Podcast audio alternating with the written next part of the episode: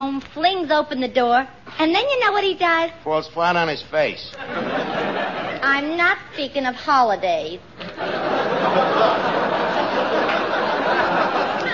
he calls out to Mama, Where is my fat angel? Huh? He calls her angel, huh? Yeah, That's probably just wishful thinking.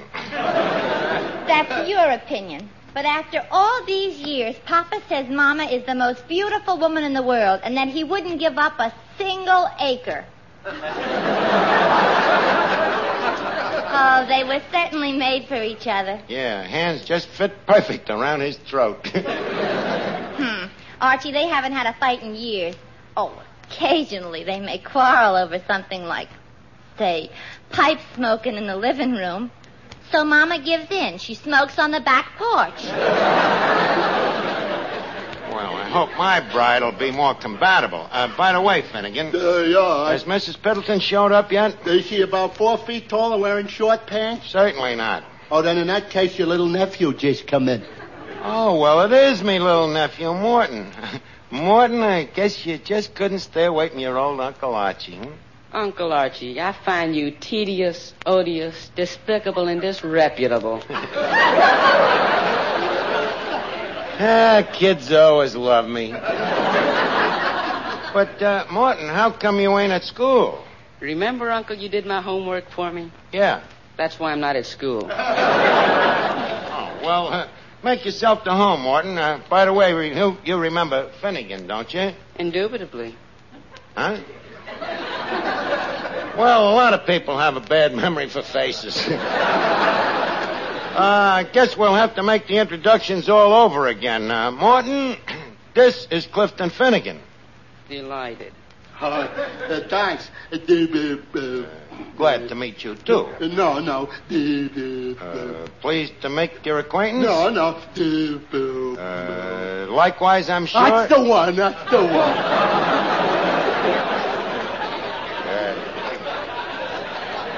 Ah, you two ought to get along great together. Uh, what do you think of Mr. Finnegan, Morton? Well, as Professor Hooton of Harvard would say, he's probably of human origin. Oh, wait a minute, Morton. Don't go by what outsiders say. Finnegan, that was a compliment. Oh, oh. Well, uh, Morton, how's it uh, feel to be back in a tavern? I can answer that by asking you a question. What? Did I see a snake just pull its head in that bottle? Or is it merely the air wick going down for the third time? Very clever, Morton. Uh, too bad I ain't got a son like you. Uh, now, wait a minute. Mrs. Piddleton wants a family, man. so? Morton, my son. What? Finnegan, meet me new son. Gee, Archie looks just like Morton. I am Morton. Oh, well, that explains the resemblance.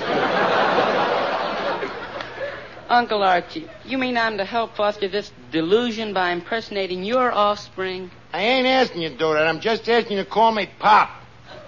That's all. Uh, but uh, what about Mrs. Piddleton? What about her? Won't she get wise that the kid is artificial? Not at all. I'll be honest with her. I'll just tell her the kid is a result of a distant marriage.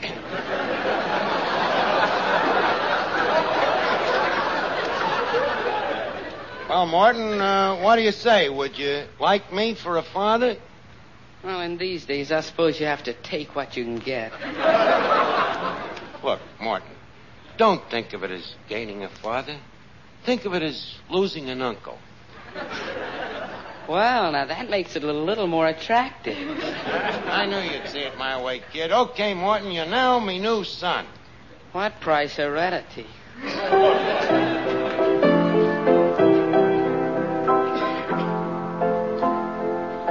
Look, Mr. Archie, you ain't gonna fool Mrs. Piddleton with that father stuff. What do you know about being a father? Well, I never raised no kids of my own, but what's to do it? When they're babies, you give 'em a bottle. When they're little kids, you give 'em a lollipop. And when they're in the teens, you give 'em ice cream. And when they're grown up, back to the bottle again.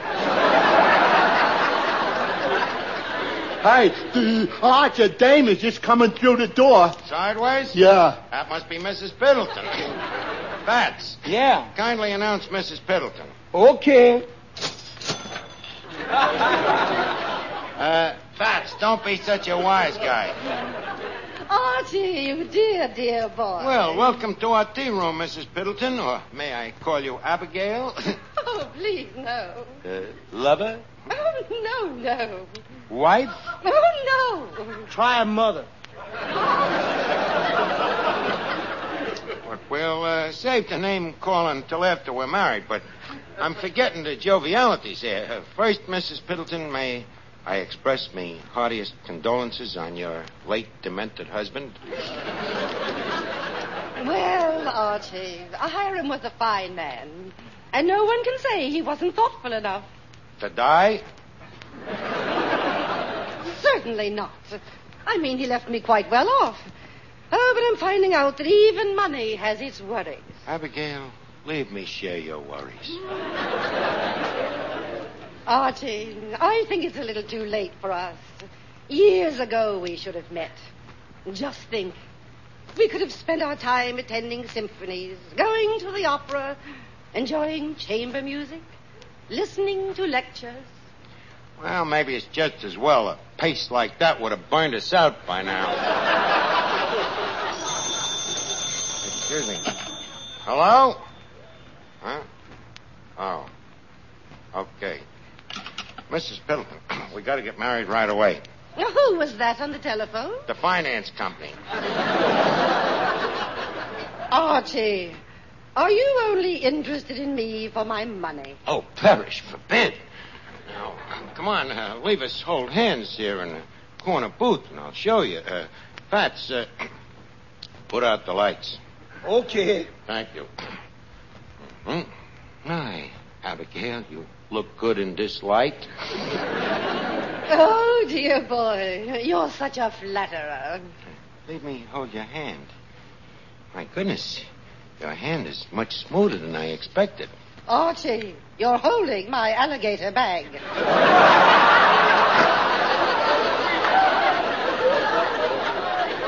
I'm sorry. uh, tell me, Abigail, uh, would it uh, startle you if I was to suggest that we make a few advances? Whatever do you mean? Would you like to advance me a few bucks against that hundred grand? I beg your pardon. Not ready yet, huh? Okay, uh, leave us do it the romantic way. Uh, Abigail, you are the loot of my, I mean, the love of my life. and now I have a little surprise for you. Close your eyes. All right. Archie, take your hands out of that alligator bag. Abigail, I resent your inference. Are you suggesting that I, the manager of a prosperous tea room, would stoop to filch you for a couple of crass bucks? Well, that's another thing, Archie. What? Uh, This tea room. What about it?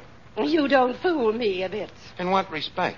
Well, tea rooms have, have lace curtains and dainty furniture and vases on the floor with flowers. Well, our vases used to hold flowers too, but the tobacco juice killed them.